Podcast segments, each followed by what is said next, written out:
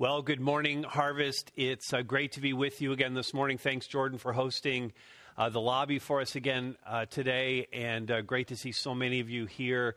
Uh, interacting on the chat and all that, it's it's fantastic. I, am thinking though, I'm I'm you know you're at home, you're on the couch, your pajamas are on, probably some of you still, and you got a coffee in hand. I'm thinking you're going to get really accustomed to that, and uh, not want to come back when the time comes. And then I was thinking as I was listening to a worship song this week and I was picturing us back together. There's a song we've done a lot. I was picturing us back in the room singing that together. And I just know that pajamas and coffee in hand and on the couch can't stack up to actually being together in the room. So I know um, it's going to be an exciting day when we can get together again uh, here in this room. And I'm not, you know, just here alone uh, preaching. Uh, but I know I'm not alone. I know you're there this morning, so it's going to be awesome to spend this time in God's Word together as we wrap up this uh, short series in the book of Ruth. And hopefully, you have your Bible open in front of you right now to Ruth chapter 4 and are going to follow along as we uh, look at God's Word uh, today. All right, so let's start with it. You know, endings are very appealing to us. Like, for example, I would like this pandemic to end. You know, we like endings. And uh, obviously, we want this pandemic to end. But as human beings, we like completion, we like resolution, we like to have things in our life tied off, and even not just bad things like the pandemic, obviously, but even good things. If we read a book, we like a really good ending. We watch a movie, we like a really good ending, or a TV series that comes to an end. We, we like those good endings. And, and when they don't end the way we want them to, or they don't end with a good resolution in some way, we dislike that. And we're going to tell people when we're uh, talking to them about it, we're not going to recommend it. We're going to say, no, that just had a horrible ending. Um, and uh, ones where we do like the ending, we recommend. And when, when you're watching a series, I just hate this, when you're watching a series and then it just gets canceled and there's no resolution to the series, whatsoever. It just leaves us feeling upset that it wasn't finished. Now, if the story of Ruth ended at chapter 3, we'd be left in that place of incompletion. We'd be left with so many questions and so few answers. The narrative would have brought us at the end of chapter 3 right to the very dramatic moment, right to the edge of it, edge of it and then left us there without any resolution whatsoever. And Thankfully, thankfully we have chapter 4 to look at today where the story takes us uh, to where the road ends the road to redemption. And it's a message we desperately need right now. There is an end to all of this that we're going through. And that's actually, in talking about where the road ends, that's where we find hope. You and I will find hope where the road to redemption ends. And so that's what we're going to see in chapter 4. You have your Bibles open in front of, uh, in front of you. Let me read uh, this, and then I'll pray, and we'll begin working through um, what we have here. This is uh, Ruth chapter 4, beginning at verse 1. Now, Boaz had gone up to the gate and sat down there. And behold, the Redeemer of whom Boaz had spoken came by. So Boaz said, uh, Turn aside, friend, sit down here. And he turned aside and sat down. And he took ten men of the elders of the city and said, Sit down here. So they sat down. Then he said to the Redeemer, Naomi, who has come back from the country of Moab, is selling the parcel of land that belonged to our relative Elimelech. So I thought I would tell you of it and say, Buy it in the presence of those sitting here and in the presence of the elders of my people. If you will redeem it, redeem it. But if you will not, tell me, that I may know, for there is no one besides you to redeem it, and I come after you. And he said, I will redeem it. Then Boaz said, The day you buy the field from the hand of Naomi, you also acquire Ruth, the Moabite, the widow of the dead, in order to perpetuate the name of the dead in his inheritance. Then the Redeemer said, I cannot redeem it for myself, lest I impair my own inheritance. Take my right of redemption yourself, for I cannot redeem it. Now, this was the custom in former times in Israel concerning redeeming and exchanging. To confirm a transaction, the one drew off his sandal and gave it to the other, and this was the manner of attesting in Israel. So when the Redeemer said to Boaz, Buy it for yourself, he drew off his sandal.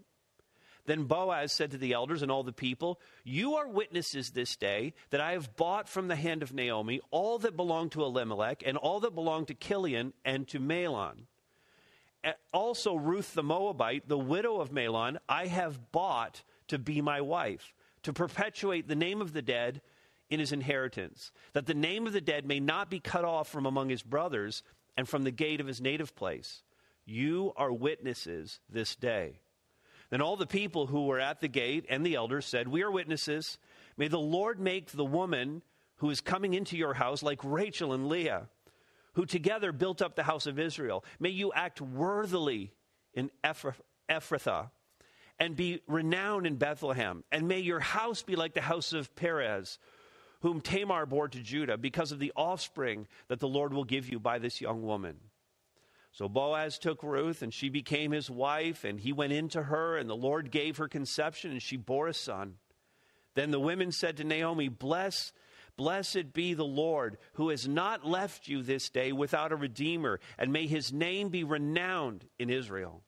He shall be to you a restorer of life and a nourisher of your old age.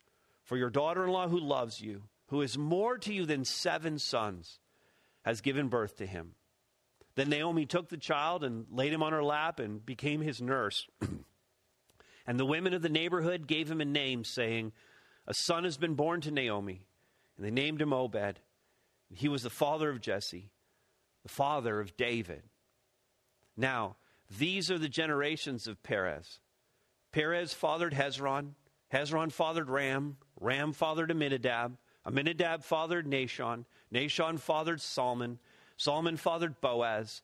Boaz fathered Obed. Obed fathered Jesse. And Jesse fathered David. All right, let's pray together. Uh, Father, we uh, give ourselves to you in these uh, moments. Father, um, we ask that you would open our minds to understand, that you would open our hearts to believe, and you would open our wills to be obedient to you and your word. Father, we need you to speak to us, and we pray that by your Holy Spirit you would do that right now. And we pray this in the strong name of Jesus Christ, our Savior. Amen. Some amens at home, I hope, uh, to the reading of God's Word. And um, I want us to be able to say, if you have your notes in front of you now, I, I want us all to be, be able to say this by the end of this message with great confidence I will find hope in knowing where the road to redemption ends. I will find hope in knowing where the road to redemption ends. And if you're joining us uh, in this message and you haven't heard the previous three messages, obviously we're picking up the narrative uh, here in chapter four. Uh, but you can go to harvestbarrie.ca slash teaching and find the whole series there and uh, watch each of the uh, earlier three messages to kind of pick up the story and see this whole road to redemption that we have been on. And so I will find hope in knowing where the road to redemption ends. And it's hope, first of all, let's look at this hope because the renowned and worthy Redeemer is making it all happen. It's the Redeemer who's making it all happening happen right here. And and I have to say, you know, and really ask you, am I speaking for everyone else right now, feeling quite powerless at all the events that are going on? We feel powerless. We're holed up in our homes. We're fearful of a contagion that we cannot see, an enemy that could be anywhere. If you, if you happen to venture out and go into a grocery store or to Costco like I did last week, and, and it's, it's, there's an eerie silence over the entire place, there's a cautiousness around everyone. But we uh, don't want to miss the greater point of this pandemic. It's not just about solving this particular issue, it isn't about the coronavirus. It's about our complete vulnerability as human beings. But the great news of the book of Ruth that we're seeing here as we study this story is that redemption is not on me, it's not on you to make happen. You and I cannot redeem ourselves, even if we tried. We can't muster enough to get through this and everything else that life is going to throw at us. Humanity as a whole does not have it in them. We need a Redeemer who's greater than us. One who is, according to the text, one who is worthy, one who is renowned. Now, the recap of the story, very briefly Boaz is going to make his play to act as a redeemer for Naomi and Ruth here, who had fallen really into poverty and, and, and were enslaved and devastated by their circumstances. So, verse 1 Boaz went to the gate. This is where transactions and meetings like this took place. He went to the gate, and the Redeemer came by. This is the guy who was first in line, the first guy who had kind of like a right of first refusal on Naomi's land. And he just happened to come by, according to the text. Uh, but you know, we already seen that phrase in this, um, uh, this series. We've already seen how God is sovereign over all of this. So Boaz said to him, Turn aside, friend. And the translation there is a bit unfortunate, a bit formal. In fact, this is a little bit more of a, Hey, buddy, over here. You know, hey, hey, you, come over here and he, uh, he's talking to this potential, potential redeemer who remains um, unnamed throughout the entire story because he ends up being so insignificant and his name passes from history. Actually, his name couldn't even pass from history because his name was never mentioned in history. But he comes and he sits down, verse 2, and 10 men of the elders of the city also sat down. And in essence, what's happening now, court is in session, and this this uh, civil slash family court matter, this legal matter, is going to be solved. Verse 3 Then Boaz recounts to the, the, the Redeemer all the details of Naomi's dilemma, and then he makes the appeal. Verse 4 So I thought I would tell you. Buy her land, redeem her. That's the that's the the plea here. If you will redeem it, redeem it. But if you will not, just tell me you're not going to do it. Now, first, in the Jewish understanding of all of this, there's a lot of language here that we are hearing in a certain way with our ear that would not have been understood in the same way in that day. She is not, in essence, selling the property, though that word is used here. It isn't hers to sell at this point. The Goel, that's the word we saw earlier in the series, the kinsman redeemer here. He's not buying it, even though that language is used here. It cannot be purchased even though all of those words are being used, that's not exactly. It's not a buy sell transaction that's happening here. It may actually be best to see it in this way. The, the land had been, just think about this Elimelech and Naomi and their two boys are going to move from Israel and they're going to move to Moab. And before that happens, Elimelech needs some cash. So what he does is he doesn't sell his land, he pawns it and he pawns it to someone else and he takes the cash for that so that the man who now is in possession of the land is holding it as a surety against um, the cash that he gave them. But then all of that is spent. Elimelech and the boys die in Moab.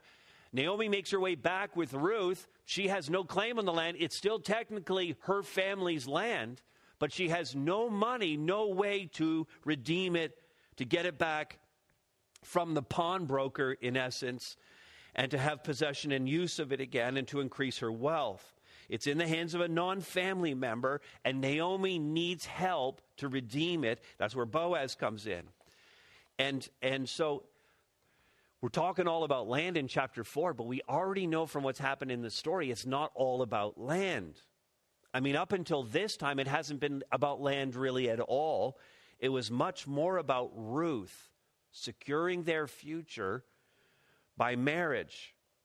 And there's no doubt from earlier in the story that Boaz and Ruth have caught each other's eye and that something is happening between them. And so both of these both of these strands are kind of running together now and then are tied together. There's the land issue and there's the, the Ruth issue getting married. And one commentator, Daniel Block, says this Boaz knew that gaining the rights to the use of Naomi's property was the key to winning the right to Ruth's hand. And so, immediately seeking an opportunity to add to his own wealth and property, though, The original Goel, the first in line guy, says, I will redeem it. I'll do that. I'm going after the land. He doesn't understand there's a whole Ruth part to this yet. And if Ruth is watching this whole conversation take place at the gate, this is the moment of panic. This is where she's devastated because she hears that Goel, who is not Boaz, who she is not interested in, who they don't know anything about. She hears him say, I'll do it. I'll redeem the land.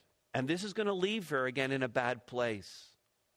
But Boaz was being clever about this every step of the way. And he said in verse 5 If you buy the field, you also acquire Ruth the Moabite, the widow of the dead, in order to perpetuate the name of the dead and his inheritance. Now, this is drawn from the principle. This is a principle in Deuteronomy chapter 25, verse 7, if you want to track that down. This is the custom that if a man died and he didn't have any kids, he was married, but he didn't have any kids yet, that his brother would then take his widow and marry her and have children in the brother's name. Okay?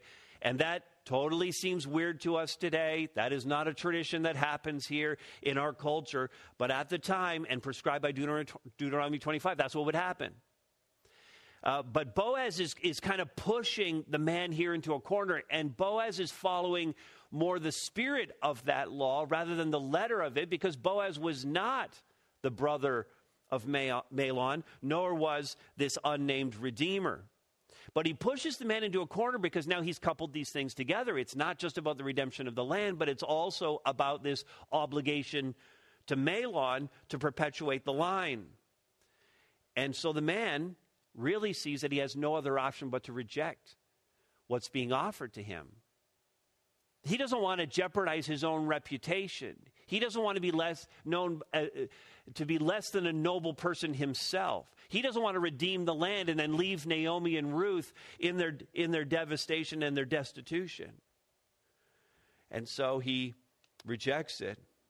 Verse 6 The Redeemer then said, I cannot redeem it for myself. I don't want to jeopardize my own inheritance. He walks away from the deal. It's all you, uh, Boaz, it's on you. Take my right of redemption yourself, he says. And again, if Ruth was watching, this is where she breathes a huge sigh of relief. Now, the deal is sealed with this strange, like, shoe ceremony. The guy takes off his Birkenstock and he, and, he, and he holds it to show that he was agreeing to this. That's in verses 7 and 8. And then in verses 9 and 10, he restates the transaction. This is Boaz says it all again. This is exactly what's happened, everybody, just so there's clarity. Let's read back the, the court record on this. And he repeats it all. And then he says, Ruth, I have bought to be my wife. Uh, that's cringeworthy. Ruth, I have bought to be my wife. Any single guys out there, just do not recommend this as a way to attract a young woman. Uh, this is not something we would say today, obviously. Um, most other translations here, instead of the word bought, would use the word acquired. And I don't really think that's much better in helping us to feel good about it. But you have to recall the place, you have to recall the time and the culture that's being reflected here. And in, and in fact, um, that Naomi and Ruth had really fallen to the very lowest levels of the socioeconomic scale, uh, that they were really little better than slaves. And there was a sense here that they were being acquired out of that, bought out of that.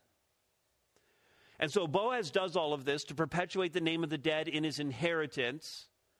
This is to perpetuate the name of Mahlon and of Elimelech, his dad. And everyone agreed to this. In verse 11, the people and the elders offered this incredible blessing of fertility. Now remember, Ruth had been married to Mahlon, they hadn't had any kids. And so this blessing is really appropriate for Ruth. May the Lord make the woman who is coming into your house like Rachel and Leah, the wives of Jacob, and all the children, the 12 tribes of Israel came from uh, that. Um, those relationships, verse 12, like the house of Perez, because of the offspring that the Lord will give you by this young woman. Now, here's the point of all of that, just cruising through the first 12 verses. The point of all of that is Boaz is the only one who could have made all of that happen. Naomi and Ruth needed a redeemer. Boaz made it happen. And you and I, you and I need a redeemer outside of ourselves, just as Naomi and Ruth needed that. We need a redeemer. Well, nine months passed between between verse 12 and verse 13, at least nine months pass, and we see this next. We have, I have hope because the redemption of what has been lost will be realized. The redemption of what has been lost will be realized. I'm going to get that back. Verse 13. So Boaz and Ruth, they get married, and he went into her. I'm not going to, not going to, not going to explain that right now. You're welcome, parents. Okay? And the Lord enabled her to conceive, and she had a boy. And in this moment, can you just sense it for Ruth? All those years of heartache melt away in the face of this hope. Everything that was lost was being restored and redeemed. And in verse 14, the woman said, all, all, these women in Bethlehem, they said, Blessed be the Lord who has not left you this day without a redeemer. And may, now track this now, may his name be renowned, famous in Israel. Verse 15, he, this is the thing. Somehow now they're talking about the child. He, the child, shall be to you a restorer of life, a restorer of life, and a nourisher of your old age. For your daughter in law, who loves you, who is more to you than seven sons, has given birth to him. Their child, this baby, becomes the hope. I, I, I hope you can feel the, the, the hope surging in these words. The child, not Boaz, becomes the Redeemer.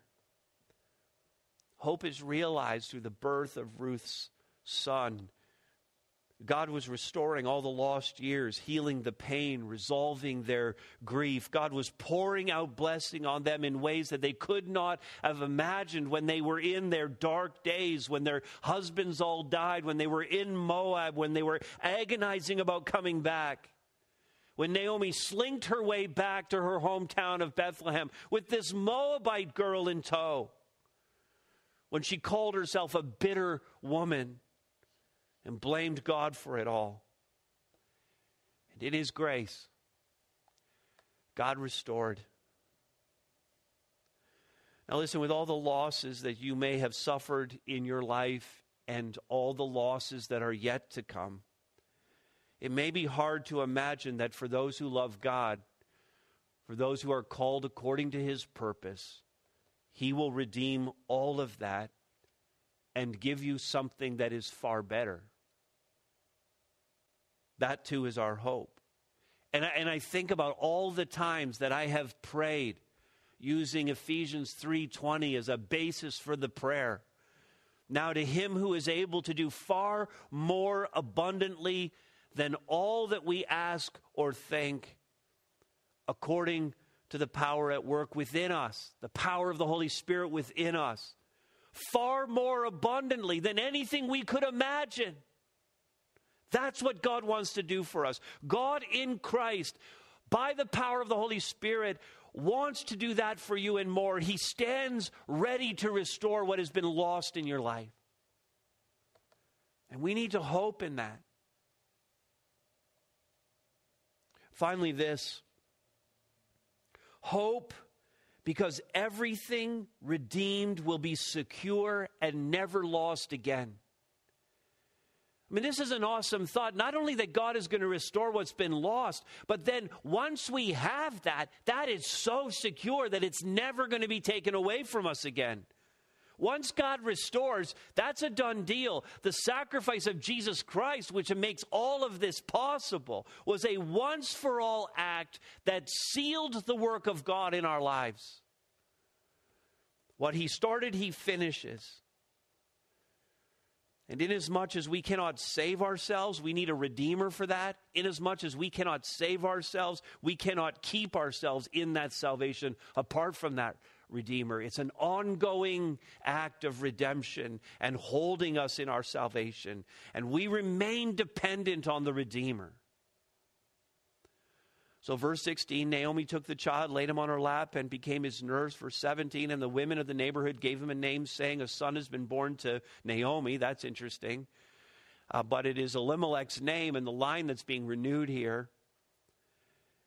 They named him Obed, and of note, He was the father of Jesse, the father of David. Now that that ends the story with a bit of a punch, don't you think? In fact, we might think the climax of the story is, is, when Boaz finally gets the right to redemption, and that everything else coming after that is that denouement that comes at the end of a story where all the loose ends are tied off. This, this story doesn't climax until this very moment where we see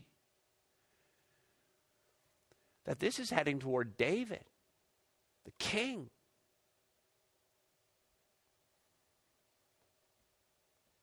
Obed was the father of Jesse, the father of David. And then we have this, this little genealogy in verses 18 through 22. And um, you could admit right now that when you do your reading plans and you're working through and you have to come to the book of Ruth and you see a genealogy, you, you could just admit right now you don't read it, but you should because there's something really awesome here. In this genealogy, the last name in the genealogy, the last word in the book is David. I mean, you can see Boaz's name there and his son Obed, and he would father Jesse. That's David's dad. And here's the hope in this for all of us. This is why the genealogy is so important. Ruth, this Moabite woman, devastated by the circumstances of life that came at her, she ends up as the great grandma of King David. Now, that's awesome for her, only in that she had a son. The awesome part for her was she had a baby whose name was Obed. She had no idea at the time that Obed was going to uh, was going to was going to be in the line of David, in the line of a king. No idea that her great grandson would be a king of Israel, that, the, that, that, that God would establish a covenant with that king called the Davidic covenant, where God would establish his throne forever, that he would have a son who would be the Messiah, the Savior of the world. So, the significance of all of this isn't really even about David, but that the Davidic line points to the Messiah. That in Jesus Christ, the road to redemption that Ruth was on, that Naomi was on, that road to redemption begins and ends with Jesus Christ. And our hope rests in that Redeemer. Redeemer who purchased our freedom, who acquired us as his children, who lifted us out of our own devastating circumstances, who lifted us from our poverty, our slavery to sin, and our desperation. The Apostle Paul put it this way this is Colossians 1 13 and 14. He, the Father, has delivered us from the domain of darkness and transferred us to the kingdom of His beloved Son, in whom we have, there it is, redemption, the forgiveness of sins. The New Living Translation actually says, who purchased our freedom and forgave our sins. That's the story of Ruth applied to salvation for all who believe, including me and you, if we believe. The beloved Son, Jesus Christ, sacrificed himself and became the Redeemer, became the Goel, the kinsman Redeemer. If you will believe, if you will believe, if you will take the risk and lay down at his feet and surrender your life to him. It's the best offer you're ever going to get. You start to look at, uh, for hope in this world, and it's so fleeting, it's so absent, it's so temporary. This world is not offering anything like Jesus. This world can't tell you how the story is going to end. And, and I don't want anyone to misunderstand me at this point, I am so grateful for our government leaders. I'm so grateful for these chief medical officers of health who are helping us through this. I'm grateful for frontline medical workers. I'm grateful for economists who are helping us navigate that part of the crisis. I'm grateful for first responders, for our military on standby. I'm grateful for engineers who are retooling plants to produce supplies that we need. I'm grateful for the vast manpower of our nation, for grocery clerks and truck drivers. I'm grateful for all of it being brought to bear on this situation. And I'm hopeful of an end to the pandemic. But it is only a temporary solution. It only helps us survive this particular virus. It doesn't prevent the next one. I, I, looked it up. In the last 150 years, we have seen virus after virus afflict the world with varying impacts. From yellow fever to the Spanish flu to the Russian flu to the Asian flu to the Hong Kong flu. Thankfully, we don't name any of these pandemics after places and people anymore. But more recently in the 20th century, HIV, AIDS, SARS, MERS, Ebola, swine flu, and COVID 19. We're not so naive to believe that this is the last one. We have seen this over and over again in our history. These things repeat. We don't ever actually solve the real problem. I'm a am uh, a student. I, I love to study warfare. I, I, I, I, I'm fascinated by World War II in particular. But if you go back a few years to World War I, World War I was called the war to end all wars, and the 20th century ended up being the bloodiest century in history. 19 years, sorry, 21 years after the end of the First World War, we were gripped again as a world in war. Six years later, it was the Korean War. Within nine years, countries were embroiled in Vietnam. For the past 19 years, it has been the war on terror. George Santayana uh, said this Those who cannot remember the past are condemned to repeat it. And the last part of that is true. We are condemned to repeat history over and over again. But I'm sorry, George. That's going to happen whether we remember it or not. We need a Redeemer who's going to restore what's been lost in the creation and to make it so that we'll never lose it again. That's the only place to find a true and lasting hope. We started this message talking about endings and how much we like them. The book of Ruth ends with a it's an unexpected but future prophetic word to us just by mentioning David. And it got me thinking about the ending that we're all really looking forward to. The last book of the Bible, when the throne of David will indeed be established forever. The last book of the Bible, the revelation of John or the revelation of Jesus Christ, it brings the redemptive story that we've read about here in Ruth, it brings it to this spectacular, this fantastical end. The Revelation was written right at the end of the first century by the Apostle John. And, and he wrote it to a church that was facing incredible opposition and, and, and crushing persecution. The book of Revelation was written to encourage people who believed in Jesus Christ in the church who were facing that opposition and persecution. To encourage them by simply reminding them that God was bringing about the end exactly as He always intended to do it. That everything is in His control. And that for those who believe, this heartbreaking and difficult mortal life will give way to a glorious and spectacular eternal life in the presence of our God.